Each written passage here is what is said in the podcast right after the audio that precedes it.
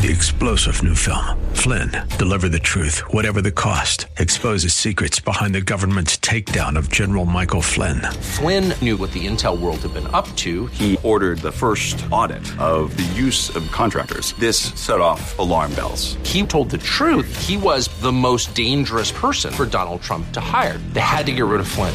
Flynn, deliver the truth, whatever the cost. Available now. Watch it today. Go to salemnow.com. Salemnow.com. Every day, more than 115 people in the United States die after overdosing on opioids. The misuse of and the addiction to opioids includes prescription pain relievers. Opioids, though useful post surgery, they can become harmful in an instant. I'm Beth Bacall. Just the other day, Jamie Lee Curtis was on the cover of a popular magazine taking the time to talk about her story of opioid use. That's why I feel this podcast can be very informative. Let's learn more with Dr. Paul Sethi and Dr. Fred Muench. Hi, Beth. Hello, doctors. Hello to the good doctors. Opioid use is such a topic that is going to be so important. Joining us is Dr. Paul Sethi and Fred Muench, President and CEO of the Partnership for Drug Free Kids. What a good topic today. Opioids. What would be your initial statement? Well, I think that I, I would start off by saying we clearly have an opiate epidemic in our country, and we have an over reliance on opiate and narcotic medication post surgically. Optimistically, our, our country is an, has an 11% reduction in total opiates compared to last year. But based on the study and some of the data that we'll get into, we have a long way to go. Why is surgery the gateway? Because there's pain, because this is one way that the prescription gets handed over somewhat easily? Yes, that, that's precisely it. Unfortunately, when you break your bone or tear your ligaments and require surgery to have this fixed, it can hurt. In medical school and our training, we're taught to rely on opiate medications because we want to control your pain in its entirety. We were taught incorrectly to believe that these medications were not addictive when used in the post surgical setting. Quite the opposite, and as a consequence, we have a problem to face. Look, doctors care about their patients. We don't want you to have a lot of pain, and as a consequence, we're going to give you maybe a couple of extra pills, thinking that we don't want you to be in a lurch or alone or uncovered on a Saturday night or have to go to an expensive emergency room visit with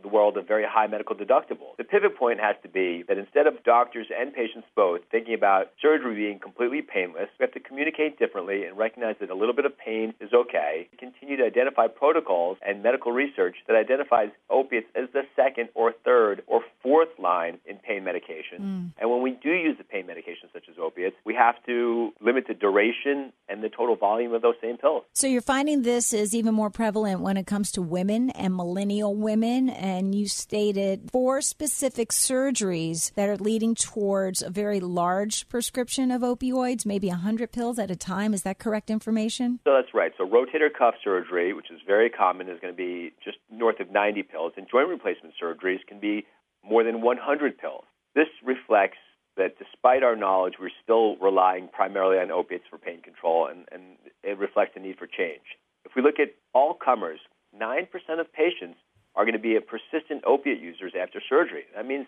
three or six months down the line after their surgery, they're still going to be using these medications. A microscope on this 9% shows that millennial women, the 18 to 34 year olds, are at the highest risk for persistent opiate use. This is alarming and has to be fixed. So, where's the teaching coming from that needs to be untaught? You stated that this is the way doctors had been taught, and, and why such a large prescription? Is it the drug companies? Is it old teaching that needs to be made new? I, I think it's old teaching that, that needs to be made new. First of all, it's the idea that we want to be there for our patients and not have them have any pain and, and at any moment don't feel that they're in the lurch. And gosh, if I, if you know I've operated on your son and I didn't give you enough pain medication, it's Saturday night and you have to go to the emergency room because I, you don't have enough pain medication, that, that's that's a breakdown, and I, you may feel that your doctor let you down. The other part is that the reliance on opioids as a as a primary pain reliever. We need better studies to show that there are alternatives, and the alternatives work very well. We need more of this data, and we need more of this data to be disseminated in, in programs like the one we're doing right now. Let me just give you a scenario. Somebody does need more pain medication. You've said twice that they need to go to the ER. Why can't they call the doctor and say, "Hey, we need more. This is still very painful." Why why does the next best thing have to be an office or an emergency room visit? Well, it's a very good question. So on a on a Monday afternoon, an office visit's very easy, right? But on a on a Saturday night, when there's no office that's open and you can't just call in an opiate prescription for a patient and they're in a lot of pain and you were tried to be thoughtful and only give them enough so that you could limit their exposure, they're suddenly in the lurch and in a bad spot. And you have specifics that you need to follow when it comes to calling in that type of a prescription, correct? You may not be able to call it in at all. Okay, that's the piece right there. Tell me about the Partnership for Drug Free Kids and how they're working to help this opioid epidemic because you're talking about a lot of moms here. You are. The families are impacted, and the Partnership for Drug Free Kids is focused on empowering parents and caregivers to support their children prevent substance misuse and intervene when a problem exists. And as you were saying, you know, parents, caregivers, and specifically mothers are usually the ones that navigate the health information. They're usually the ones that are going to the doctor with their children and other family members. So what we focus on is making sure they're aware of options for pain management that do not include opioids, that they're empowered to speak to their physician and the healthcare professional. But we're also, because we consider the family members first responders, we want to make sure that if opioids are prescribed, that they're prescribed for the least amount of time, as Dr. Sethi mentioned. They're safeguarded and they're properly disposed of. And very often that requires family members to be actively engaged.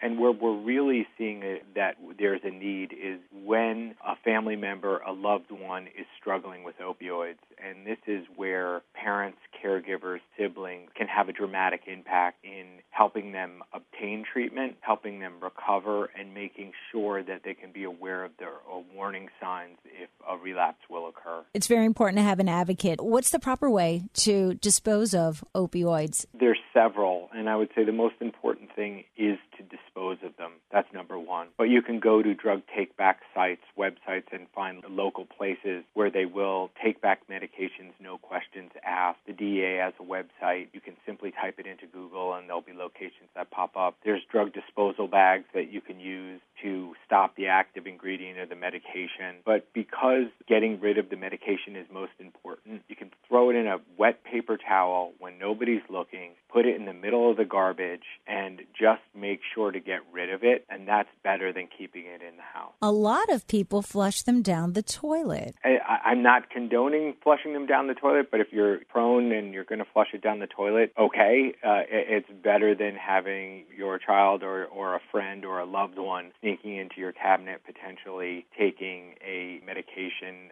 opioid that will, will create a long term dependence. So, what I'm hearing from uh, both of you doctors is uh, we need to find you know the right way to reach the doctors to support the doctors. Doctors want people to feel good and to be well. They're not looking to give large prescriptions, but that's just kind of the case that happens to them because of the specific surgeries. They're painful and they want to care for their patients, correct? Absolutely.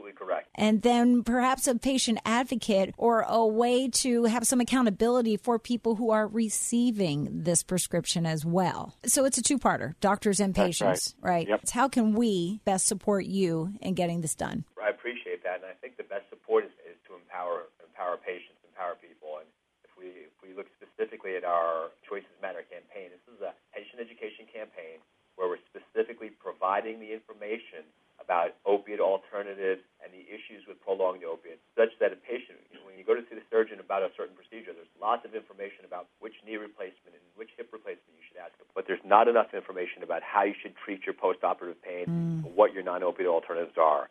So our, our, our, our Choices Matter campaign and, and the website that you can help direct people to, planagainstpain.com, I think is a very useful resource to arm people. Again, it's planagainstpain.com. Three star general Michael J. Flynn, head of the Pentagon Intelligence Agency, knew all the government's dirty secrets. He was one of the most respected generals in the military. Flynn knew what the intel world had been up to. He understood its funding. He ordered the first audit of the use of contractors. This set off alarm bells.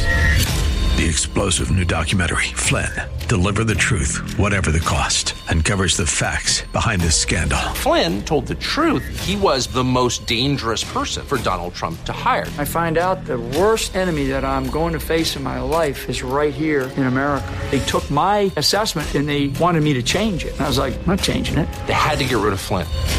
With in depth interviews, archival footage, and never before seen personal records of the man behind the headlines. I just felt like I was drowning. Flynn, deliver the truth, whatever the cost. Available now. Watch it today. Go to salemnow.com. Salemnow.com.